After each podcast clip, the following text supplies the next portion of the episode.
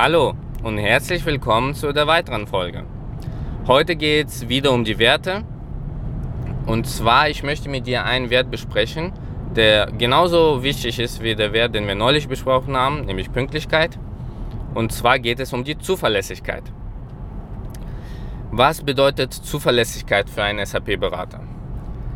Ähm, für mich bedeutet Zuverlässigkeit, dass wenn jemand dir eine Aufgabe auf, äh, aufträgt, dass du dich um etwas kümmern sollst oder was erledigen sollst, dann musst du zuverlässig sein. Bedeutet, dass du rechtzeitig dem sagst, okay, das, das ist die Aufgabe, ich werde sie bis dahin dahin erledigen.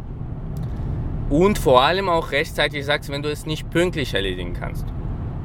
Nehmen wir ein Beispiel.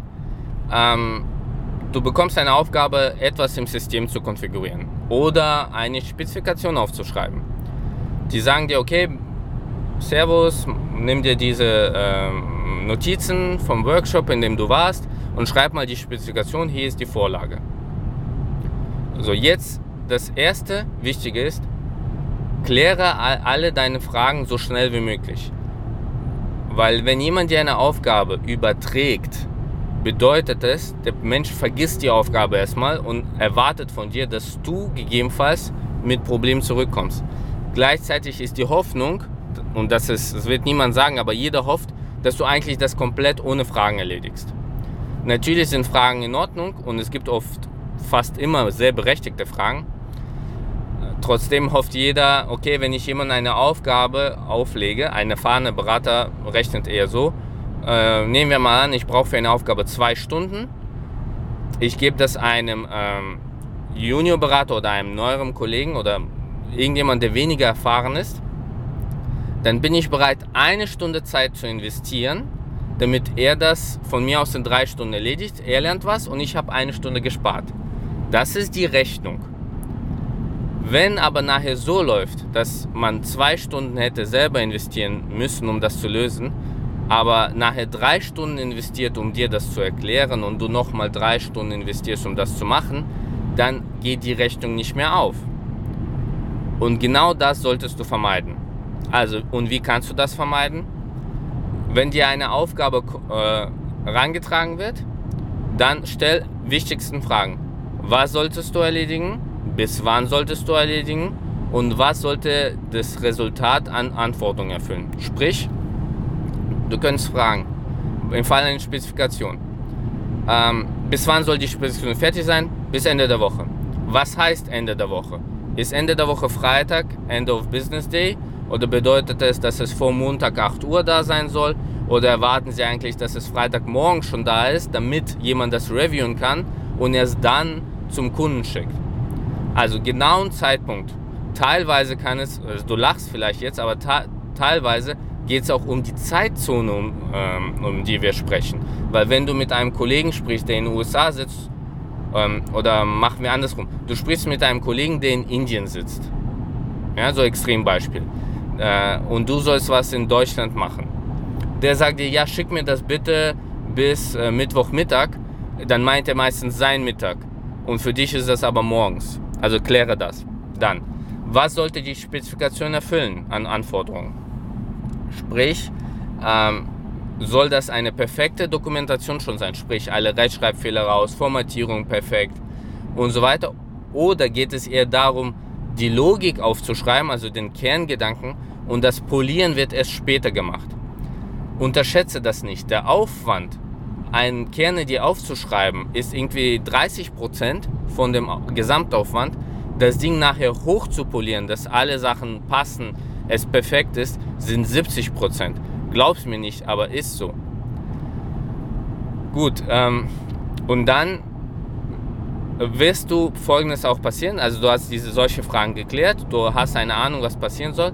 Und dann ist das Meeting zu Ende, du gehst dann raus und setzt dich an die Aufgabe und nach einer Stunde fällt dir auf, oh, da sind aber noch Detailfragen, die du ja vorher nicht wissen konntest. Mach folgendes, Versuch durch alles durchzugehen, sammle alle Detailfragen, setze noch ein Meeting auf, ein kurzes, geh gezielt durch die Detailfragen durch und danach solltest du keine Frage mehr stellen. Also mach das nicht so Ping-Pong-mäßig. Ja, oh, ich finde einen Stolperstein. Äh, ich denke keine zwei Sekunden nach und gehe direkt zum dem, der mir die Aufgabe gegeben hat. Und dann nochmal und dann nochmal und dann nochmal. Das lenkt ab. Sprich, sammel alle Fragen, kurzes Meeting, gelöst. Danach arbeitest du das Ding zu Ende, ähm, lässt kurz liegen, machst eine andere Aufgabe, reviewst es und dann kannst du das abschicken. Niemals an den Kunden, wenn du noch nicht erfahren genug bist, sondern den, der dir die Aufgabe gegeben hat. So, und dann bittest du um Feedback. Wenn du das so machst, ist es sehr, sehr zuverlässig für den anderen, weil für mich als erfahrenen Berater ist so, ich weiß, okay, wenn ich dir was gebe, dann weiß ich, dass du von Anfang an die kleinen Fragen für Organisation geklärt hast dass du nochmal zu mir kommst mit detaillierten Fragen, die ich vielleicht selber auch gehabt hätte. Und dann weiß ich, dass ein Ergebnis kommt. Das ist wirklich eine sehr, sehr optimale Arbeitsweise. Damit wirst du Punkte sammeln bei allen Beteiligten und das macht den anderen Spaß, dir eine Aufgabe zu übergeben. Was du auf keinen Fall machen solltest, ist einfach, wenn du nicht weiterkommst, und das ist passiert sehr, sehr oft, und äh, sagen wir mal, in Offshore-Ländern passiert das ständig, weil wenn die nicht weiterkommen, dann machen sie nichts. Dann, das geht gar nicht. Also, wenn du nicht weiterkommst, bevor du die Frage auch wirklich aufschreibst, machst du folgendes. Es gibt so eine Sache, ja, in deinem Computer, die hilft enorm, die heißt Google. Google die Sachen. Investiere fünf bis zehn Minuten für die Suche. Und ich meine wirklich für die Suche. Und notiere dir, was du alles schon abgesucht hast. Vielleicht, wenn du in irgendeinem File arbeitest oder in einem Notizenprogramm, speicherst du alle Links, die du eigentlich abgearbeitet hast, mit kurzen Notizen, wieso der Link nicht gepasst hat, wieso die Situation nicht gut war. Wieso brauchst du das? Wenn du nachher zu deinem Betreuer gehst und dem sagst, pass auf, ich hatte jetzt die Situation, ich kam an der Stelle nicht weiter, hier geht es um eine Anforderung, die im Standard in SAP-Software erledigt sein soll, die aber gar nicht so geht. Und ich habe diese fünf Links abgesucht im Google. Die haben entweder nicht klar gemacht, wieso es nicht geht oder wie es geht. Und äh, deswegen komme ich nicht weiter. Dann weiß dein Betreuer, okay, der Typ hat sich Zeit genommen, hat das investiert. Ich muss mir nicht nochmal die Links anschauen, weil da stehen ja seine Notizen also kann ich entweder in meinen eigenen Notizen schauen oder aus der Erfahrung. Das macht viel professionelleren Eindruck, weil die Leute wissen, was du mit der Zeit gemacht hast. Es ist ja auch, es kann ja auch passieren, dass du vielleicht an irgendeine Sache nicht klarkommst, weil du die Aufgabe falsch verstanden hast. Aus deinen Notizen wird er sehen und sagen, okay, jetzt verstehe ich, wo das Problem war. Du hast was Falsches gesucht, ist nicht schlimm, ist mir auch mal passiert. Also, ähm, wir klären das schon.